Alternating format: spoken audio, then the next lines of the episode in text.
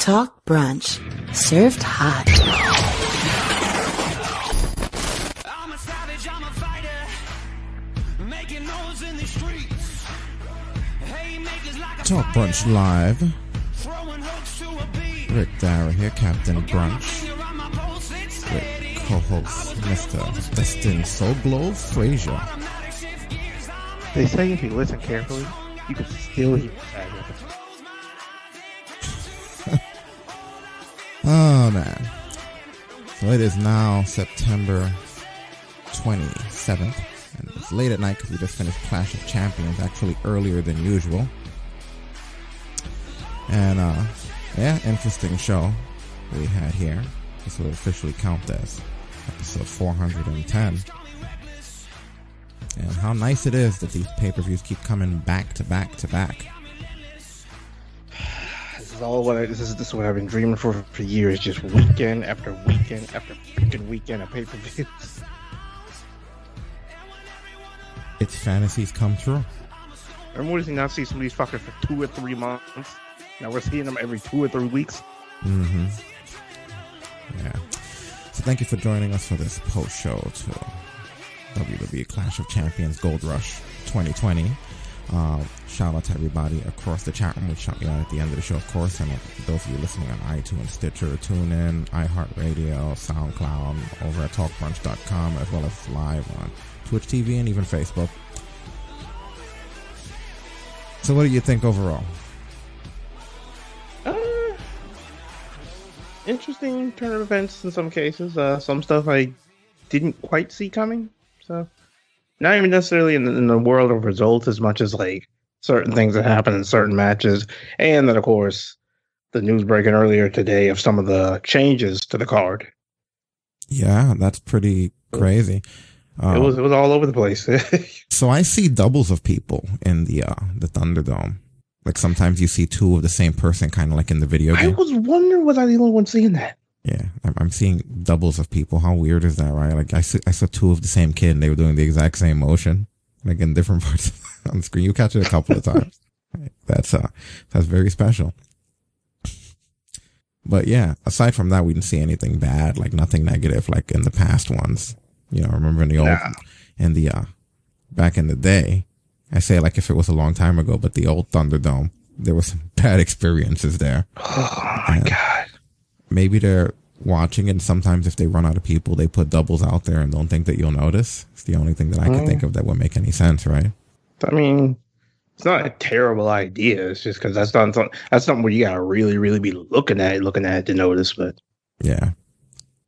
So overall, it was interesting.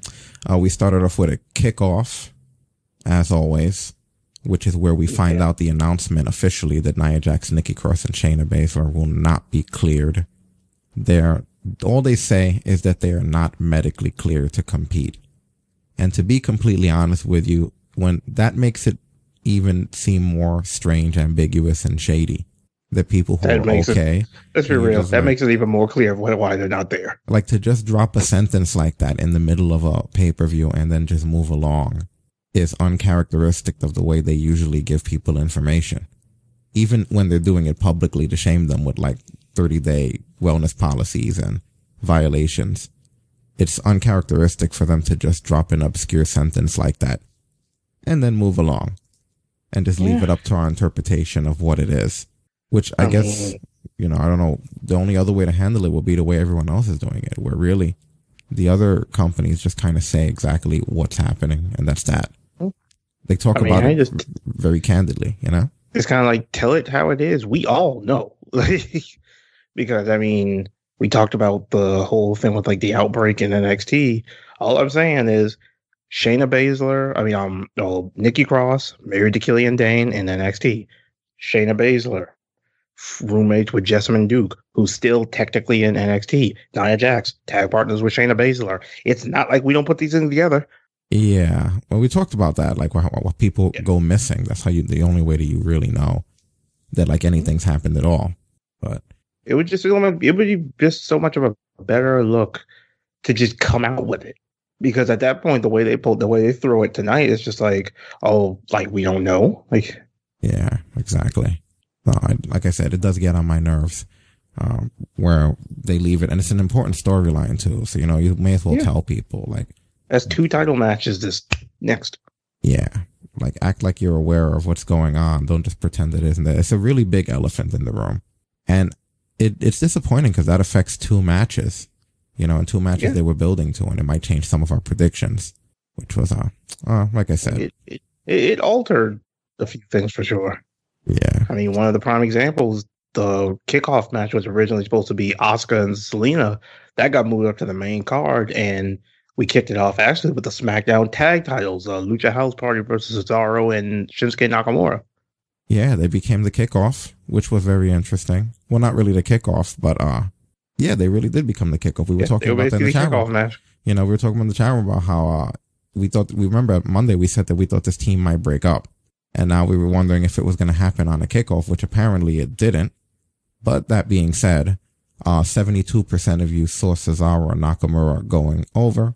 14% of you saw the Lucha House Party going over. 13% of you thought this would be DQ, no contest. It's funny that anyone saw the Lucha House Party going over in this. Right. This isn't a serious tag team. This is a cool cartoony thing that's on the road to a breakup versus two of the most physically imposing wrestlers on the whole roster who are gelling like all hell. But I mean, it was business as usual because Cesaro and Nakamura go over with that combination of the giant swing into the Kinshasa. Yeah. Mm-hmm. So I like that move. Yeah, but it's a shame because I told you before, I couldn't think of a better way to end Lucha House Party. Like they died how they lived in kickoff shows. You know, that would have been a fitting ending for that quality of a team. Like, yeah, that would have been fantastic. But overall, I mean, it was what you would expect from a match. I have no idea why they want to break these guys up unless they want to have some sort of an interesting feud. And I don't know if you want to give them that much credit, where it's like, hey, we have like big plans for them separately, and this is the reason why we need all of this to happen. Yeah, fucking everybody's going to be on the pre-show at 205 Live. Like, that's about the most interesting I could think plenty of them right now. Yeah, 205 Live truly got lost in the shuffle. I'll tell you that much. I forget that show exists. Yeah, it pops up sometimes on my newsfeed. I'm like, yeah, I totally forgot. The only reason I even remember it exists is when YouTube uploads clips. Yeah, and they have some interesting talent on there, you know. Like, there's no question about that whatsoever, you know. But yeah, I don't mind these guys. What were your thoughts overall on this match? It was a really good match. It was actually it was all over the place. First of all, I loved one thing I did like that the Lucha House Party did. It was near the end of the match. It was a weird, like, almost unicorn stampede, the New Day's old move type deal, where Lindsay went for, I believe it was just a regular moonsault, tagged in Kalisto. No, it was actually Kalisto went for a regular moonsault, tagged in Lindsay. He went for a middle rope moonsault, and then he tagged in Kalisto, and Kalisto hit a top rope moonsault. Yeah. Yeah, they have really cool sequences and stuff. They're very Chikara-esque at times. You've ever seen Chikara matches where they have all kinds of crazy sequences and stuff like that going on there. You know, but there is a brutality here. And I know you don't like the way that they push them, where they don't really make them, like, serious. Like, they're not like the Lucha Brothers, where it's like, this is more like the friendly, happy kind of luchadors, which is, I guess, these are the kind of luchadors that would be at Eddie Kingston's stable and make sense. Because they're not there to be taken seriously. Like, yeah. Whereas I have my boys who are freaking assassins over in AEW, but these guys, like, yeah, they're portrayed. It would have been really weird for them to win versus such a. This actually went forward, but see on the screen was actually really cool. Cesaro originally countering that tornado DET to the outside, but Lindsay suicide dived into Kalisto's legs and got him in the rotation. Mm-hmm. Yeah, like I said, like really cool stuff that they have in synchronization with one another. Got to give them a lot of credit. It's unfortunate for that, like, all they have all that, and it's like the team's not built to be taken seriously. Yeah, but yeah, crazy stuff going on there. Interesting match. I guess they're gonna break up the Lucha House Party at some other point, because either they teased for it and then they decided that they don't know what the hell they're gonna do, or I'm not exactly sure what happened. Yeah, I have no idea where this is going, when it's gonna end, but it's like, I don't even know what's next. Like, are they all three going to feud against each other? Because it's like, is Kalisto just going to break out on his own? Like, and become what in this thing? Exactly. You know, they should have just had them fight right there and then and take care of it. Right, and get it over with. Mm-hmm. Also, we didn't talk about this before we get into the next match, but in the kickoff show, you had R-Truth who was the 24/7 championship is somehow like a thing during this. And he shows up because it's a gold rush, right? You saw that he was wearing like the beard and he became, what was he, like a gold miner or something? Yeah, he was like a prospector or something. The gold rush. Almost like flipping some drumettes, man. You know what I'm saying? Some wings, you know what I'm saying? Right. Flipping the gold, you know what I'm saying? Put the gold in the water. Wait a minute, that's panning for gold, man. That's not flipping for gold, it's panning for gold. What are you talking about? But I got a big pan, Buck. I got a big pan. Dumbest thing I've ever seen. That's a bowl. Close to it, JDL. So what exactly is going on here? What are you doing here tonight with this? It's the pay-per-view is gold rush. You know what I'm saying? It's gold here. You know what I'm saying? I got gold here. I got gold here. Even too over the top. I think you missed the point of what tonight is about. Every match tonight is a title match. And he exceeds his usual expectations. I think you should be a little careful because right now you're flaunting this thing around like no one's going to come after you. Why the hell you got them suspenders on? What's that all about? Have you seen the ninjas? I got to feel it. I got to be it. I got to become it. You know what I'm saying? I want to get the gold, man. Where'd you get that hair? Oh, my gosh. I got to do it. You know what I'm saying? I want this gold. Have you recovered from the fear you had Monday night? I know you thought you were never going to. I think it might have. Like, I think you actually did get bit by the shark and we just didn't realize it. Yeah, you were scared you were never going to see your baby again. Man, I was scared to the highest of scarcity. You know what I'm saying? Like, okay. I was scared. You're scared to the highest of what? Scarcity. I love the genuine confusion on JBL's face. Like, what the fuck is going on? Sometimes I don't know if it's acting with him. Sometimes I genuinely don't think he has a clue what's going on. Like, the fuck is he? Oh, that is great. Truth is awesome. What was the next match? I believe it was the Intercontinental Triple Threat. What was this? This had a really ridiculous... It was the Triple Threat. Oh, so basically, they kicked it off with the three-way ladder match for now to claim the undisputed Intercontinental title. So they basically WrestleMania 10 us. Yeah, but it's funny that it has such a long... The Intercontinental Triple Title, Triple Threat, Winner Take All ladder match. And they needed to add match, like. Winner Take All to make it sound larger than life. And the whole reason why they're doing that is because it's the two titles up there, right? Yeah, it was basically, they literally did the exact same thing with Razor and Shawn, where Sammy came back and brought the original IC title, and then they had that new one they had to make while he was gone. So they pretty much hung them both up there. So it's like, it was, I don't know, yeah, the winner take all thing, you could have just said Undisputed Intercontinental Championship and just left it at that. But no, we got to make it fancy. Yeah, I got to say, between SmackDown, I think this was a bad idea, to go home show for this pay-per-view on SmackDown. They decided for no reason whatsoever to have the three of these guys have a triple threat match that wasn't a ladder match, with the only difference being that it wasn't a ladder match.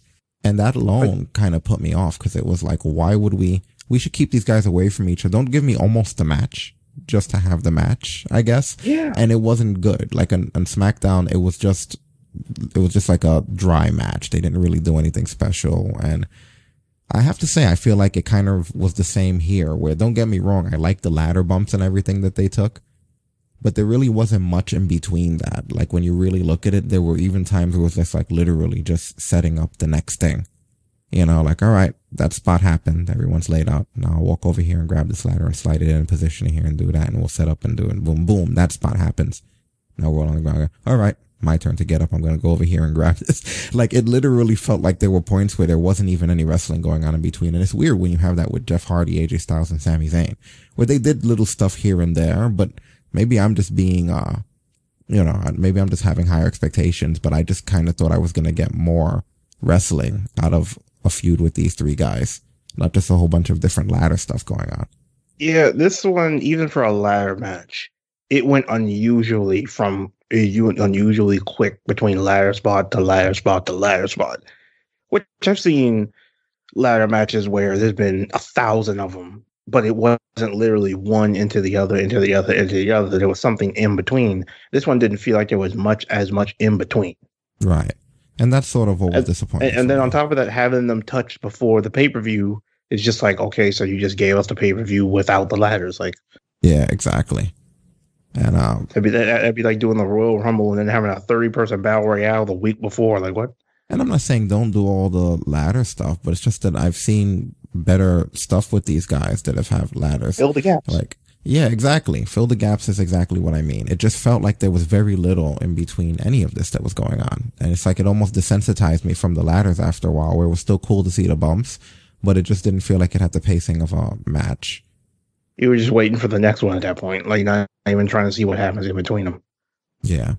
And so 63% of you felt Jeff Hardy would retain here, 25% of you thought AJ would go over, and 13% of you thought it would be Sami Zayn. So Zayn handcuffs AJ to the, essentially to the middle of the ladder, because yeah, he pretty much grabs his hand, because they were actually handcuffed together. Yeah, but, basically, and you know what? Handcuffs are coming up too often in ladder matches. I just wanted to throw that in there. Yeah. But he cuffs Jeff's ear to the ladder, which I'm also kind of tired of people doing gross shit with Jeff's ear too. So there's two things I don't like. Randy did it for like 90% of their views the last time around. Two things that I think are happening too often. Both happened at the same time. People fucking with Jeff's ears and handcuffs being incorporated into a ladder match. And there we go. They literally, I would have never imagined, they literally combined the two here. So you have Jeff's ear handcuffed to a ladder. And there's a point where AJ is essentially suplexing Zayn. But there was obviously some sort of trickery that was going on here, because he gave him like a moment, which I found weird right away, because he sort of has him like in like the hole just before they're about to do the spot. But he looks around at the crowd meanly, even though they're all boxes. Yeah. And then I guess that's at the point where Zayn must have handcuffed AJ. Which when he was doing that in my head, I don't know if you thought this too, but when he held him in that suplex, I was like, wait a minute. Is he going Bloody Sunday right now? Because he was like, well, he was either bracing for like a really cool spot, or he was stalling for something. And then like you heard something happen. So I was like, yeah, he must have needed to give him a minute to do the little handcuff trick there. Which, yeah, that's pretty much how that leads into the finish, because he winds up having the key, which is funny how the commentary is shocked. Cole is like, he has the key. And it's like they're his handcuffs stolen. He has the key on him. It's in his mouth. Who would have thought that this guy has the key to his own handcuffs on him in his mouth? And it was just weird that there was such a shock to him having the key to handcuffs that he brought with him. And you wouldn't think that far. So when him, but I like specifically the way he handcuffed him, because he didn't just like boom handcuffed him to the side of the ladder. He dragged his arm in between the rungs. Yeah, and like hooked him to the inside. Mm-hmm. And then basically AJ stuck there like in the middle rung, you could say, of the ladder. And Jeff's ears tied to the other one, and he just kind of climbs up for the win. Jeff got in the ring with the ladder on his just climbing in the ring with a ladder earring, you know? As weird as this is. At that moment, I was like, can we just have Jeff win just for the visual? Yeah, Jeff got his ass kicked in here, not for nothing. There was the... what was that spot that they did? It was they did his own shit on him, the poetry in motion style move, and then the haluva kick. Yeah, over the barricade.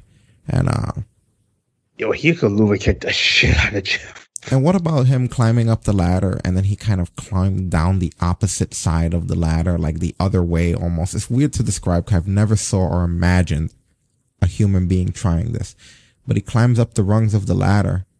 And when he gets to the top, he then kind of crawls down the other side of the ladder. And this was kind of weird, because it didn't turn, like it kind of fell over, right? Like he almost got cut in half by the damn ladder. Oh, dude, it's hard to describe this spot. He almost hit that ladder in so many different ways, and not one of them would have been good. Yeah, he took this nasty bump where he gets crushed between the ladder and the ring apron, essentially, on the way down. Yeah. Of course, because it's Jeff Hardy in a ladder match, he has to go for the signature. That's Swanton off of the top of a ladder through Sami Zayn through a ladder, and Zayn ate every bit of that Swanton. Yes, this wasn't like one of those pretty graceful ones where he glides over you gracefully. You know, he fucking. You know, this was. Look at this here.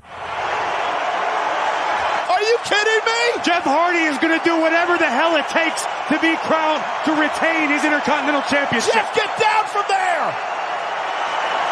Jeff Hardy on the top of the ladder! Somebody remind Jeff that he is 43. Thunderdome! Hardy with a... through the ladder to the floor! How the hell are these men alive? I don't know if they are, Cole. One of those that ones. Is freaking rough. It wasn't even one of those ones, kind of like how Sheamus called it at WrestleMania, where he just clipped him with his legs, or like Bubba did back in I think it was actually WrestleMania, where he kind of skimmed off him. He literally center of the back straight through Sammy's stomach. That is mess. That is just, like even seeing it there was worse than I remembered. He came down full weight on him. But then again, if anybody's taking a swanton like that, Sami Zayn's the one to do it. Screw that, man. He came down like a brick. That was the nastiest one I've ever seen from him doing that spot. Yeah, that was pretty rough. So, yeah, that's what winds up happening in this match. So, yeah, there's still some stuff that looks cool and everything. I just thought I would have liked to have a match. And also, I don't like the fact that they're now piping in "This Is Awesome" chants. Yeah. Like, you know? We know we can't hear them that well. It's weird because I felt like during the "This Is Awesome" chants, there were videos of people clapping along to it, which is like, I don't know, were they really, I don't think they were actually doing "This Is Awesome." They you know, they had to cue that. Yeah, they had to do something, right? Like, there's no possible. Like, hey, clap the rhythm. Yeah, exactly. Because I was like, where did that come from? So they gave that Sami Zayn some sort of a post interview here that they put on social media. Let's take a look and see what we got. Congratulations, Sami Zayn. You are now the undisputed Intercontinental Champion. How does it feel to prove what you've been proclaiming this entire time? Let's just be clear on something. To me, I never had anything to prove. I was always the Intercontinental Champion for the simple fact that I never lost it. How could you not be the champion if you never lost it? And so to me, this isn't a victory for me. It's not. It's just, God, I'm almost floating. It's like tantric. It's just justice, you know, justice in an unjust world. This isn't about just me winning this and like, yeah, now I don't have to listen to Jeff Hardy run his mouth, calling himself the champion, the fraud that he is, or AJ Styles, that scab, winning that scab tournament. No shame, calling himself the Intercontinental Champion. At least now, yes, I will admit from a selfish, you know, ego-driven point of view, it'll be nice to not have to hear that anymore, but that's not what this is about. This is about justice in an unjust world. One champion, undisputed Intercontinental Champion, a true man of all the continents, Sami Zayn, the great liberator. Spread this message far and wide. One champion for all the continents, Sami Zayn. He sounds really into that, right? I'd vote for him. Vote Sami Zayn. He could probably remember his Pledge of Allegiance. Oh, shit. Yeah, he's such a perfect asshole. He is. He does it so well, it's upsetting. Yeah, that is something else. So what were your thoughts overall here, aside from obviously the spot fest that this was? I mean, it was what you expected from a ladder match. A lot of painful looking shit. When it came to the stuff that was done to Sami, I've seen him take worse. But I mean, it was cool. It was actually really cool. There was some stuff I'd never even seen done with ladders before. Like we mentioned that weird spot where Jeff got tipped over. Jeff damn near got cut in half like 6 or 7 times. But yeah, the match was all over the place. I did enjoy it. And I'm glad that they're keeping this thing going with Zayn. Because that was kind of my worry that it's like he had that Intercontinental title run. Then he left and then that would have just been it. So I like that he also was able to clarify that, when what was it? Charlie Caruso was celebrating and basically telling him, you know, how does it feel to win the title? He said, no, retain. I never lost this title. Like he still stood with it, like even to the very end, you know. Oh, dude, it was great. Yeah, really good job with him. But I'm also surprised that they let Jeff's run that we were talking about go so easily, you know? Yeah. But then again, I guess with as long as Jeff's been around, I think he's almost at the point in his career where he doesn't need the longer title runs. Yeah. And it has been a while just since he's even won the Intercontinental title too, so. Yeah, or maybe they're moving him on to bigger and better things. He did have a new contract. He must have, I'm assuming he got a sweet negotiation out of it, right? Yeah, there's probably something coming for him, so. Mm-hmm. So in between all of this, which I'm not going to spend too much time on, Drew Gulak winds up covering Truth for the 24/7 title. Because apparently there's a ref room. And now he talks to Little Jimmy again. When did that start happening? Did I miss that? Like when did Little Jimmy like literally just when he was at the beach and they killed off Tozawa? That was the first time it happened again. So was it the trauma of Tozawa's death to a shark that made Little Jimmy return? Yeah, Little Jimmy was there before he got eaten. Oh, even they didn't even do a good story like that, right? It's just like he they just brought him back. It was fucking Jimmy. You know what? You just made the list.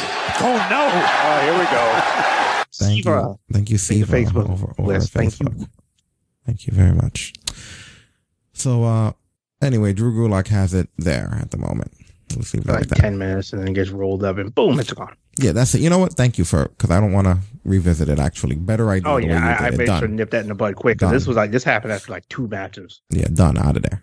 Now, the Raw Women's title match, which was supposed to be the kickoff, which was unusual enough, now moved to the main card, which is Asuka defending her women's championship against Zelina Vega with 45% for Asuka, 45% for Zelina, and 10% for DQ, no contest, with the finish being Asuka lock.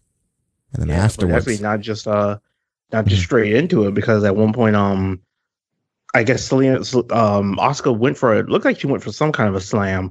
Zelina rolled her into a victory roll. Asuka kicked out, but when Asuka kicked out, she went into what's known as a high angle prawn hold.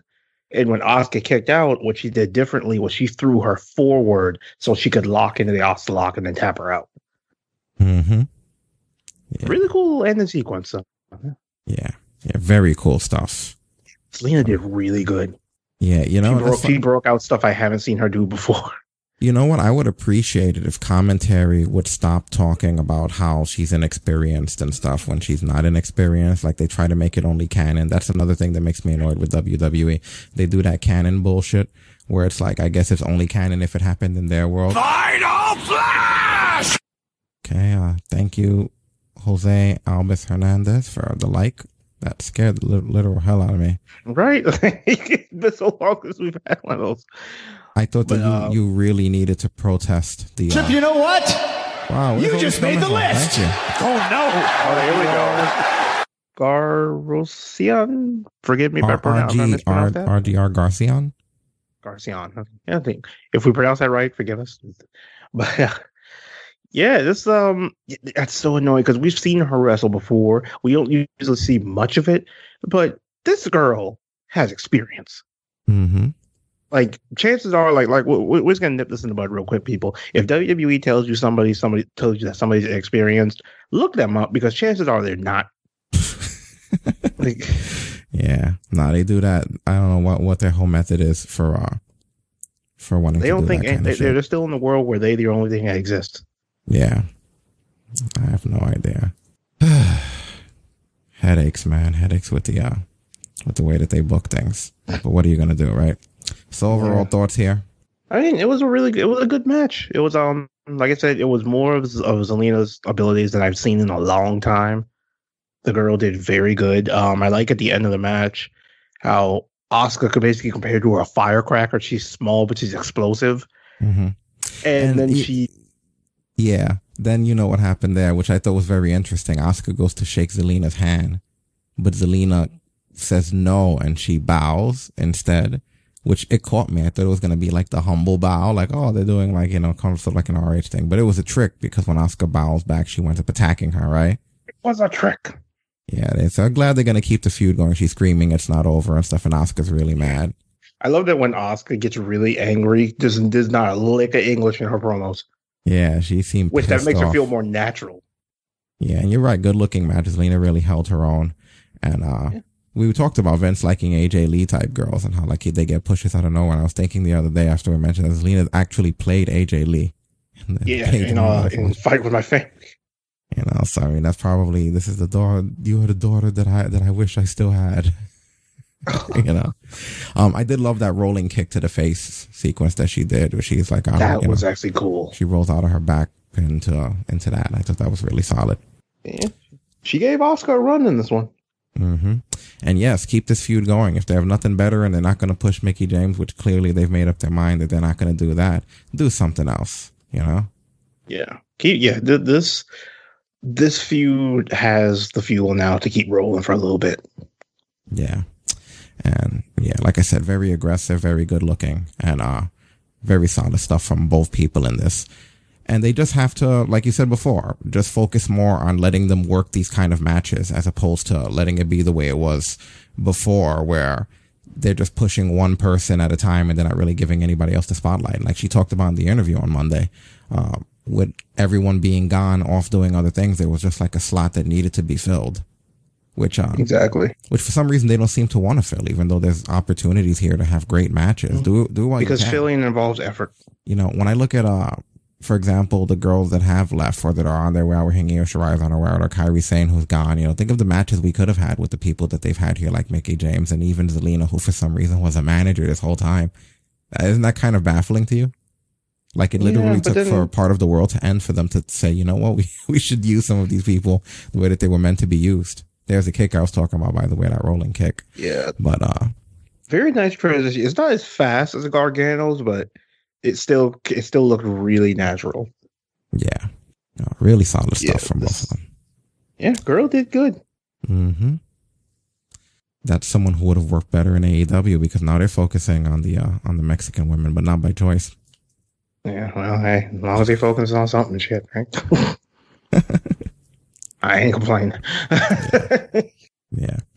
So after that, we had the United States title match, which was Bobby Lashley defending against Apollo Crews. Beatdown clan, Apollo!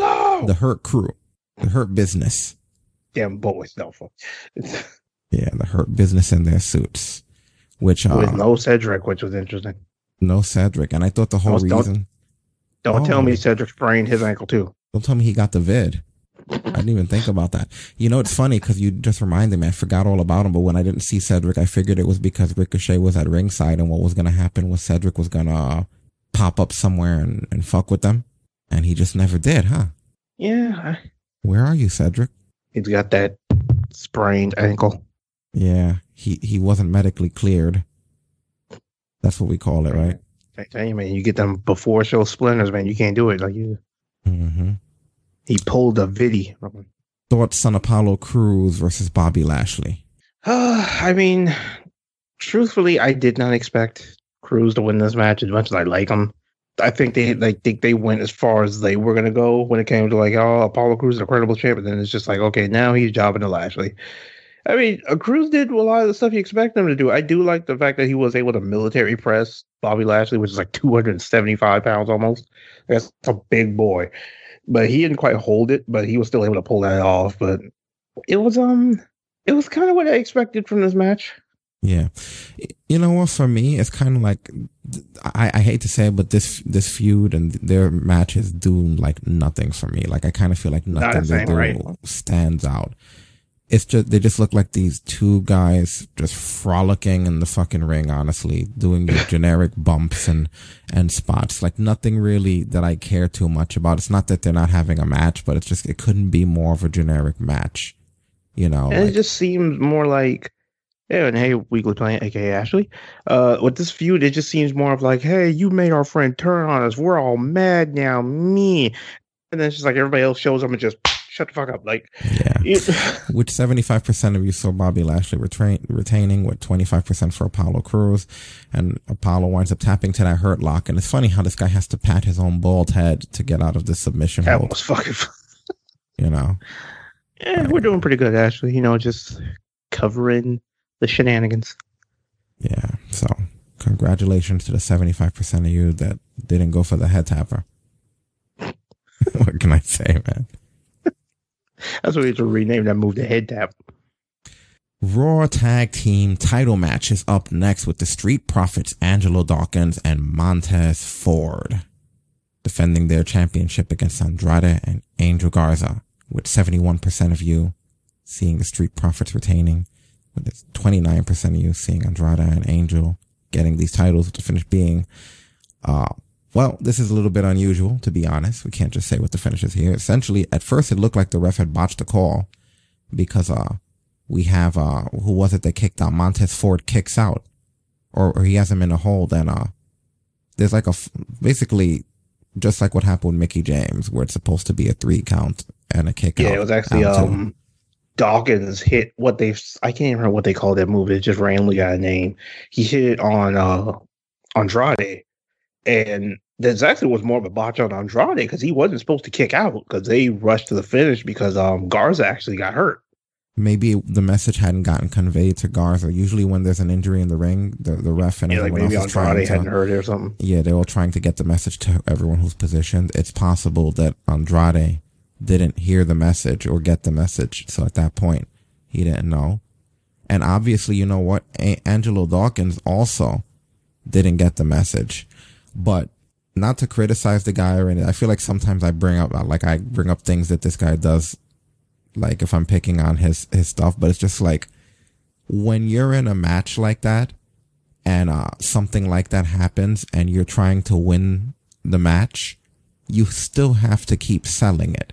And the problem here is that although something happened that was beyond his knowledge at the time, you have to go with the fact that you won the title there, you defended the title, the bell rang, your music hit, and you don't want the other guy that you were just facing to freaking, you know, you don't want him to take your title, so you're celebrating. The problem he did was he looked around after winning and went, he kind of did like, what the fuck? Like he looked around like, what? Like pissed off. You know, in the character of who you are, you'd be happy that you won. You went for a cover, remember? That's why you went for the cover. You were hoping for a 3-count. Your finisher. Yeah, and you did hit your finisher. You were hoping for a 3-count. So what looks weird to people who may not necessarily understand what's going on isn't so much the finish, but it's the fact that you hit your finisher and then went, what? I won? This is bullshit. You know, so that's not a good idea. The fuck? And a good comparison would be, remember that tournament? I don't remember. They do so many women tournaments. The one where Rhea Ripley fought, was it Dakota Kai? Tegan Knox. I'm sorry, Tegan Knox. Remember that? And yeah. she wound up hurting her leg. Yeah. And Rhea kept selling, just like, huh? She kind of acted like someone who, and can you imagine? She had no idea. It's a tournament too. You know, she's not even signed to the company. She had no idea. And just kind of went with it. You know, you have to. What are you going to do? You know, or what about when I guess she fucked up. All right, see you next round. What about when Eve Torres accidentally eliminated herself? Remember that? You know, it was like a battle royal and she eliminated herself. I forgot what girl it was that wound up taking her spot that wasn't supposed to. I think it was Caitlyn. I have been. You know, that was she was supposed to get eliminated, but Eve Torres accidentally knocked herself out of the thing. It's crazy. You know, it was some shit. But yeah, this was a situation here where, unfortunately, from what we're hearing now, Angel Garza had a legitimate injury, according to PW Insider. And it came off of that knee strike. Yeah. They said that it came when he connected the knee to Montez Ford. So he was actually hurt, and this is the actual reason why they stopped the match. Some of you guys said you saw them throw up an X. We definitely saw medical at ringside during this. So, but again, you know, they could have gotten away with some of this not looking the way that it did if it wasn't for that cell there. You know, sometimes you got to just go with it. Yeah. Besides that, up until that negative point, what did you think of what was going on here as far as the match goes? This was a really good match. This is, I as much as sometimes the feud, I don't know where it's going some days, I do enjoy the matches between these guys. They're all over the place. That Spanish fly that Garza hit Ford with was crazy looking. Yeah, he's really solid at that. That's what we're looking at right here. It's a spine buster. He's down. You know, there's some really cool stuff here. These guys have nice chemistry, and you know what? I don't mind them. Maybe the plan was never to split them up. Maybe there's a point where it just was for them to fight to the point where Zelina gets frustrated and leaves, even though they could have come up with a better way. Maybe that was the breakup that was coming, not necessarily the tag team itself.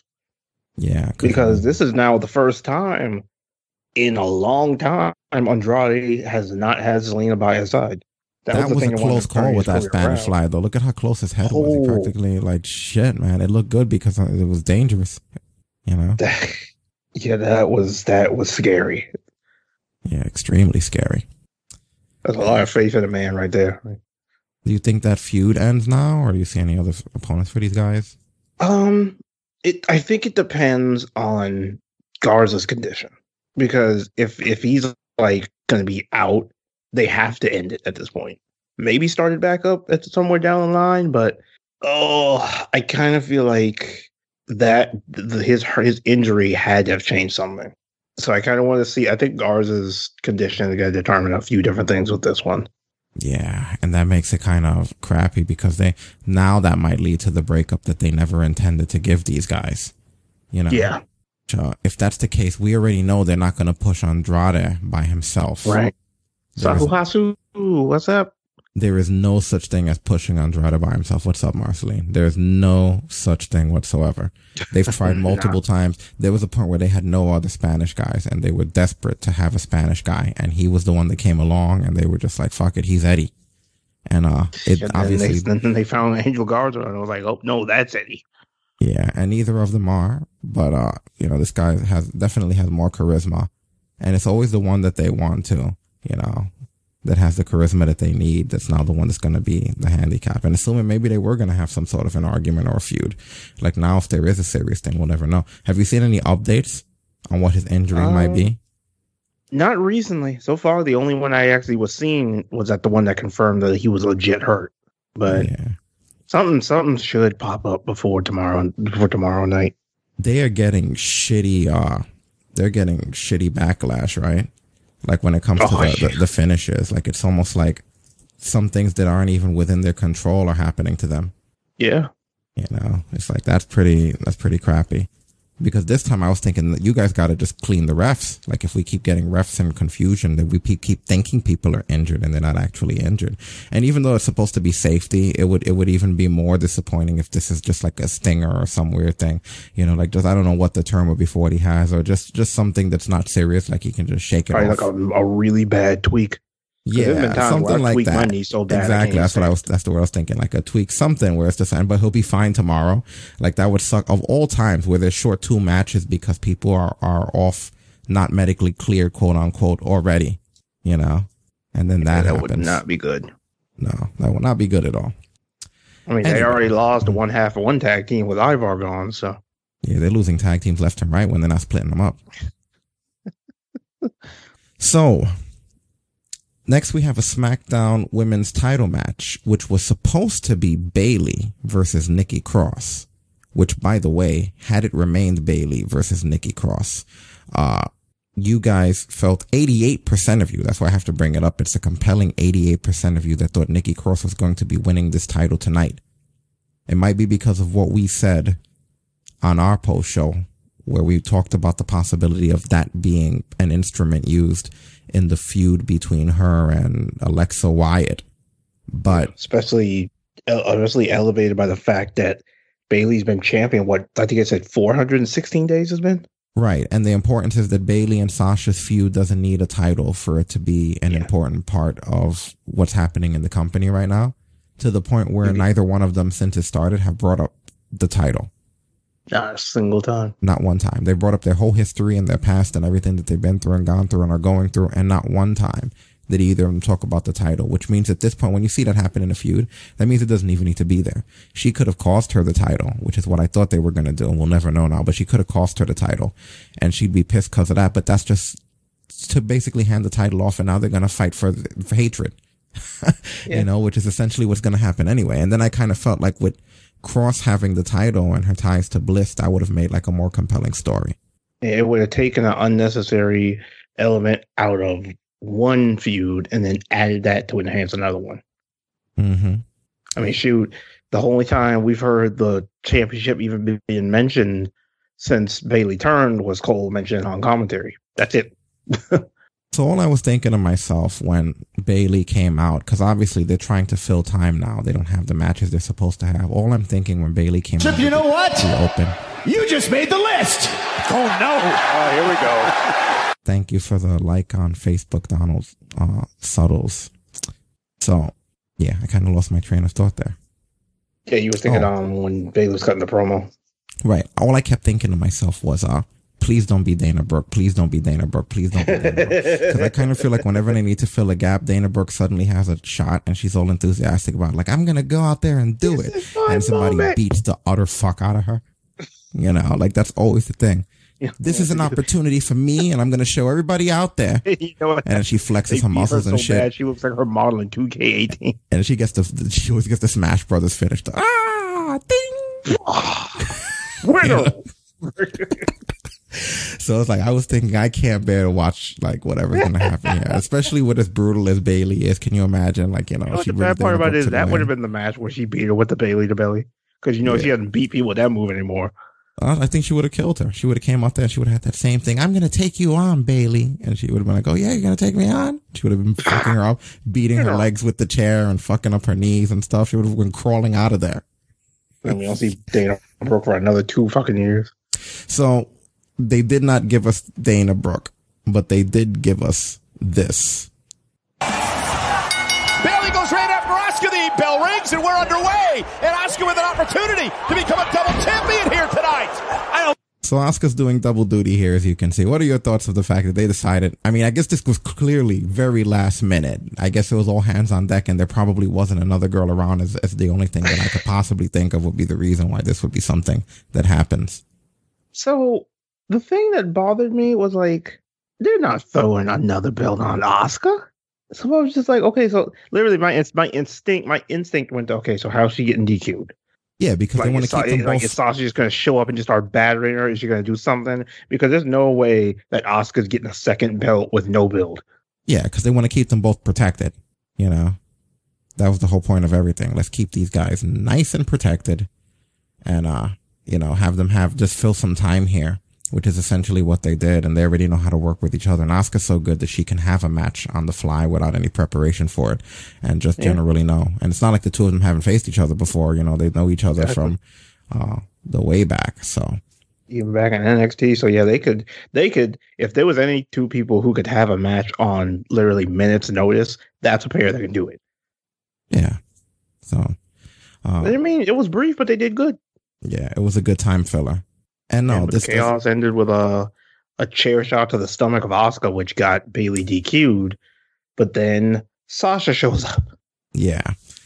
And I mentioned this in the chat room before it had even happened, because we knew that that's where this was going. I think the reason why they did this was because it didn't matter who Bayley's opponent was. They just needed someone to move along the inevitable Sasha interference storyline. And I said that before Sasha interfered, just knowing that it was going to happen. And I also mentioned that it's just too bad that this would have been like a good path for both angles to briefly cross. And instead, you know, it would have been something that made it look better. And instead, like, we just kind of had to do something completely unrelated. And like you mentioned, Sasha shows up here. And we've talked about this many times on the show before, but she's the best at attacking people from behind and winding up the one being beat up, because she comes from behind with a chair. She recovers this time. She with the Kendo stick, she recovers, but it's just funny. She comes from the attack from behind. And we joked about this. Think about how many months ago we talked about how they would get the full advantage and then they always wind up with their ass kicked. She came full advantage with the chair, wielding it around like a badass. And within seconds, like, Bayley was about to kill her again. And she just barely got away with the Kendo stick. She really has to get this ambush thing now years later, you know? Then she tried to sabu her with that chair. Yeah, she's definitely not someone you'd want to have play Metal Gear or Splinter Cell on the stream, you know? You can't have her do a stealth mission on Far Cry. She'll barely make it out. All her ambushes always failed. She never gets the outpost clean. She's that kind of person to where she always misses that one alarm and then has to figure out how to deal with the reinforcements.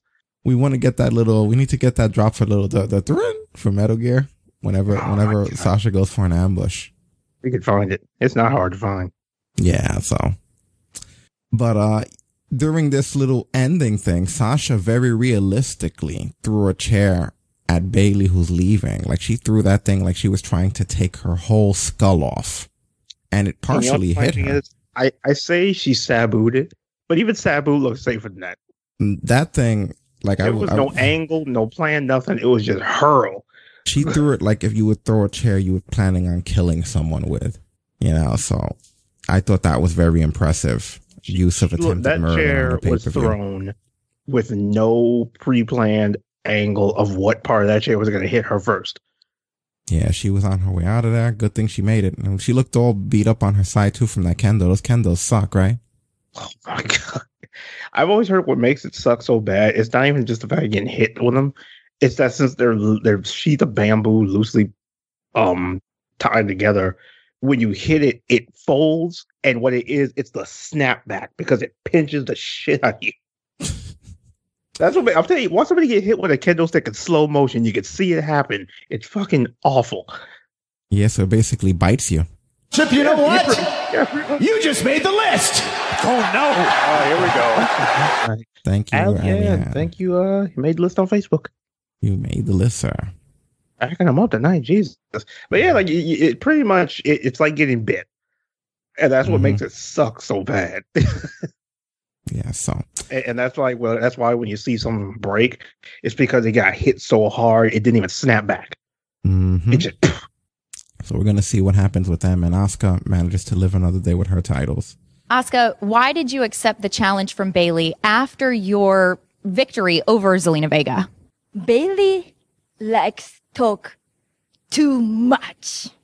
I like to fight too much. Final Flash! Bayley didn't have an opponent. Me. And what was your reaction to Zelina Vega? Not smart. That was the whole new reaction thing now. After every sentence, if it is, keep it. Yeah, so she can come out and kick. That makes her look better, though. Even though this was an unfortunate situation, it just kind of shows that she can come out and kick anybody's ass. Right. Open challenge, if you did. Like at that point, that's dangerous to know somebody could have a full blown championship match, and you put out an open challenge, and she might accept.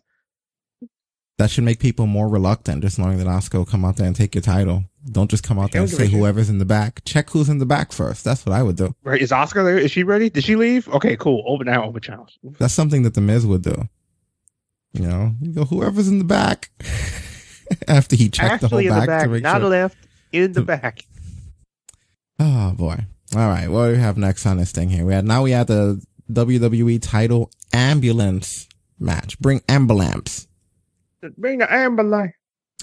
Okay, well, 75% of you thought Randy Orton would be bringing this in because you really want him versus Edge, and 25% of you thought it would be Drew Mac. 75% of y'all trust booking till WrestleMania. Yeah, McIntyre punts Orton off of the steps of this ambulance. They have like a little step stool for you to go up, and then he winds up closing the door. And Ric Flair winds up driving Randy Orton away. He pulls a where to, Stephanie, but except it's with an ambulance and Randy Orton's unconscious.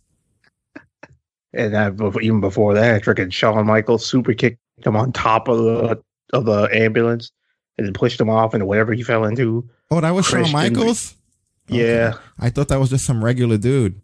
I was like, oh, there's some regular dude. I'm telling you, man, that post Saudi comeback match life is rough. All right. You know, I just saw some regular man up there. I was like, look at that. Just some regular. Who's that? Just some random guy. Is he cleaning the building? I don't know what the hell is going on. Look at this guy. The Viper is stalking. I'd hate to know what Randy Orton is thinking at this moment. What else Randy Orton might have in store for Drew McIntyre? Whoa, look at that regular man up there. Sweet chin music. Shawn Michaels just launched Randy Orton off the top of... Yo, could he look more regular man? Like, holy crap. I get it. You're retired, but holy... soccer game. This is, you know, he started to look like this so much that's going to pretty much become his graphic in games and stuff going forward. Like I can't wait till fucking 2K21 where this Shawn Michaels shows up. That's going to be what the show. You're going to get all Shawn Michaels. You ever notice they only ever put like the farthest they go now is 2005 Shawn Michaels. You know what I want him to do? I want him to butthurt a lot of gaming fans. I want this to be the Shawn Michaels in the next game and no alternate attires. Yes. You don't get to be any Shawn Michaels but this. You want to relive the matches of WrestleMania, you relive them like this. This is the Shawn Michaels that'll be there when you do Bret and him. This Shawn versus Razor at WrestleMania 10. You get this Shawn Michaels. The boyhood dream has come true. And he flexing bald at it. Yeah, that's what it want to be. That's the only Shawn Michaels you get. Everyone has to be up to date. That's what they did with the Tony Hawk games, by the way. Like all of the skaters are like the way they are now, even though it's the old game. So it's like you got these old looking skaters. They should just have that where you relive the moment. They'll save money, too. Look at it that way. They might do it just because they save money. We only put one Shawn Michaels because it was cheap. So we put the most current one. Put Saudi Shawn Michaels. God. But yeah, there you go. Shawn Michaels makes a cameo. This was a Legends cameo because Drew McIntyre literally needed the entire roster to save him. It was literally everybody. It was like Orton's past came back to haunt him because Big Show came out first, choked Sam to the table. Christian came out first. Threw him across the table. Freaking, like we said, that random dude super kicked him and then his Flair drove him in the ambulance. Mm-hmm.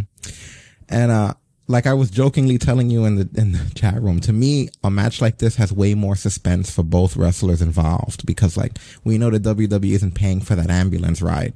So the way Ring of Honor has the fight without honor matches, this should be called the fight without insurance match, because pretty much once you get put in that ambulance, you're screwed. You have to pay for that ride out of pocket, and ambulance rides are a bitch. You know, like this is the main reason why I think Drew McIntyre last time drove himself back, because it's like it's bad enough he had to get the one way trip.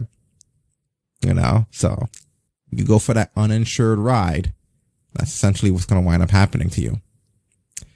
And they had a backstage brawl during this also, between all of the different cameos of people coming out, like Big Show and everyone else, like you mentioned. Christian also, during this backstage brawl, winds up throwing Orton into catering. And when he throws him into catering, I don't know who's out there in commentary. I think it might have been Byron. But he says, this is the benefit of no disqualification. And there was a pause there. I felt like he wanted to say that this was the benefit of flash photography, right? When Christian came out, and it was like the timing was there too. But I don't know. Maybe it was a tease to that. But I just found that like really funny. Christian showing up, you know, to get his revenge as well. And I know it might be too soon with this kind of a joke, and it might be too tongue-in-cheek in a way, but I thought that during the backstage brawl, it was a missed opportunity. It would have been cool, like, if he would have taken like a whole bunch of like Q-tips and stuffed it in the other guy's mouth and been like, let's get you tested. And now you have like a guy like with mouth. Oh. You super kick the fucking toothpicks out of his mouth. Like, you know, the way you would do with the tacks, you just punch the tacks out of him with these like spits up Q-tips. Let's get you tested. But they won't, because they won't even acknowledge that there's testing to be done. But what a great spot that would have been, to stuff somebody with fucking Q-tips. Oh my God. You know, these are missed opportunities. You work with what you got. But they're not going to do it. Nah. Anyway. And coolly, it was canceled until they could actually make it again. Come on now. McIntyre takes a nasty, nasty bump on the windshield of the ambulance. This is legit glass, I'm guessing. He slid off it, too. Yeah, because he took like a bad back bump there, you know? Oh, that man back up. That to me, that and the cutter, the RKO on the bare floor, that's not even smart when you really think about it. An RKO on the bare floor. But the... that ambulance back bump that he took, it really did him in, you know? I don't know what the hell they were thinking. At least you could see, like, with the RKO, you could see Drew adjust to make the pain less. And it still looked like it sucked. Yeah. He looked like he did as much as he could with that move to make it suck as little as possible, which was not much. Mm-hmm. Pretty much. So Drew here, let's see what condition homie's in. Drew, congratulations on retaining the WWE Championship. It was a brutal ambulance match out there. How do you feel? Yeah, let's take a tour of my body right now. I don't know how it looks back there. Kind of stings a little. I went through a windshield. I don't quite know how my back looks right now. My elbow feels funky. But up here, I feel great. I have a big smile here. And you know what? I didn't go to the hospital. And Randy Orton did. So it's a great night.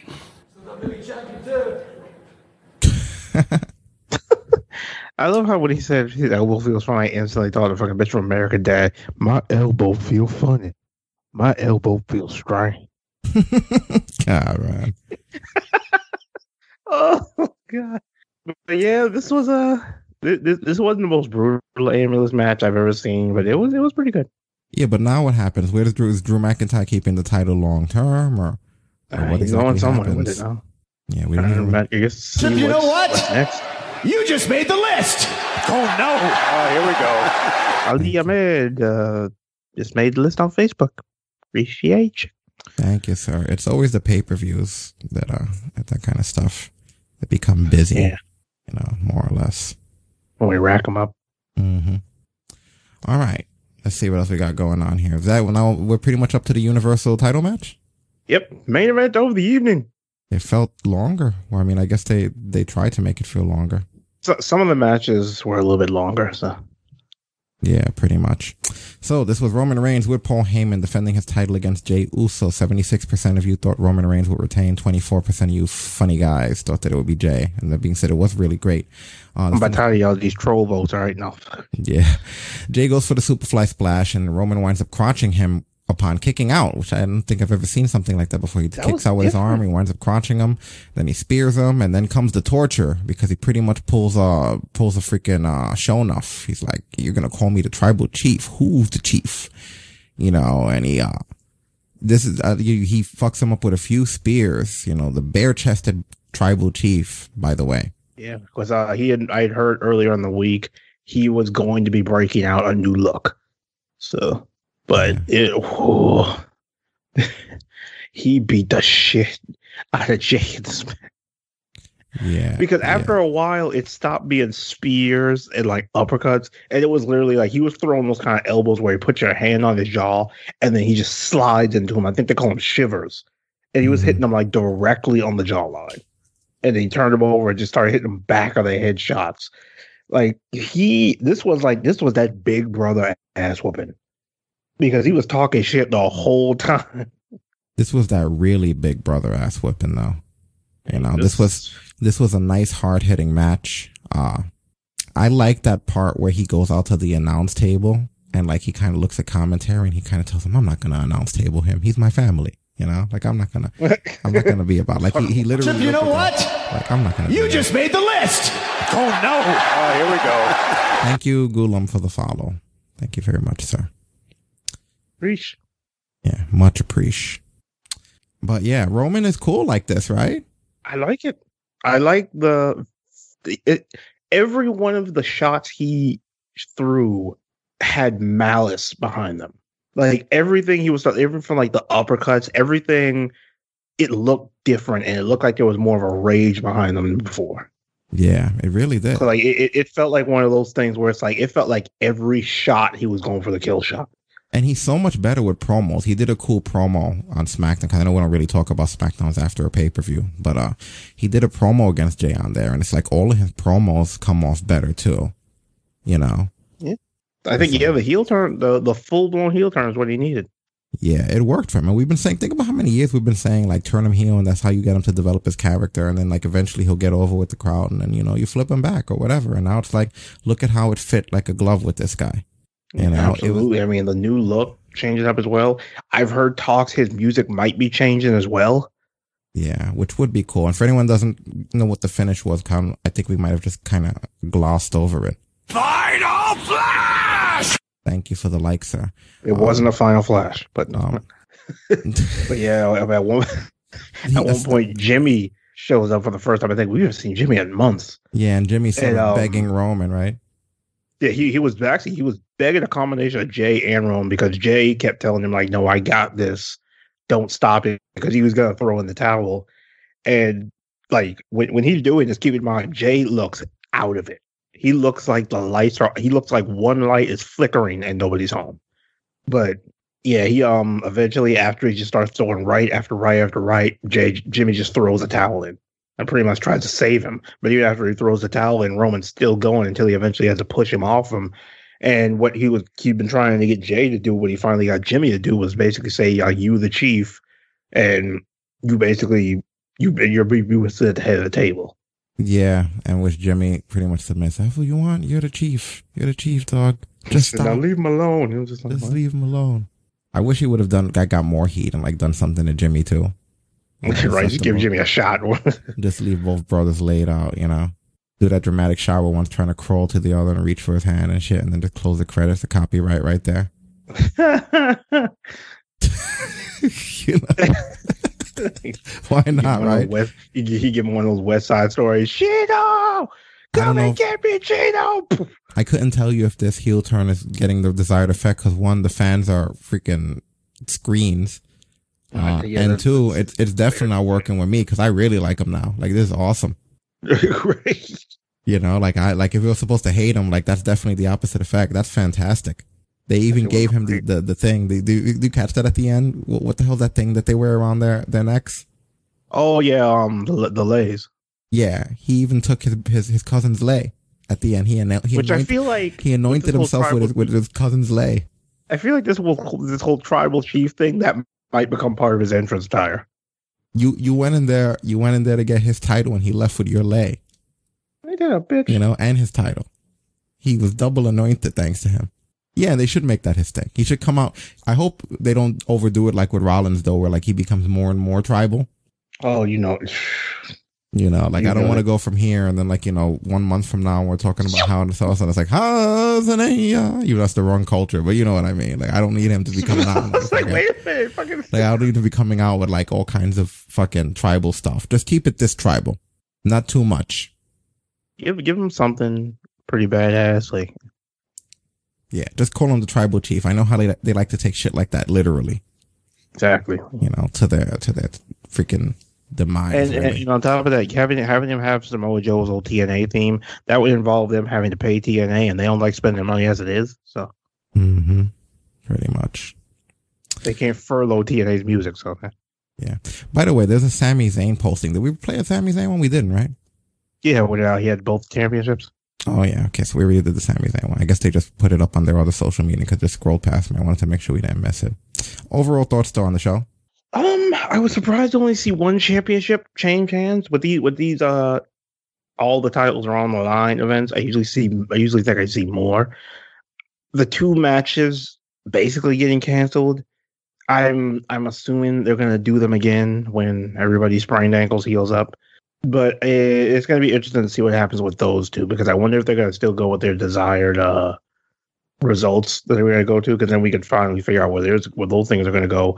It was unfortunate what happened with Garza. I do hope he's going to be okay or at least be back on his feet soon. Yeah, like how many people are we going to lose to injury and tag team suddenly? We're getting people carted out by the bunches.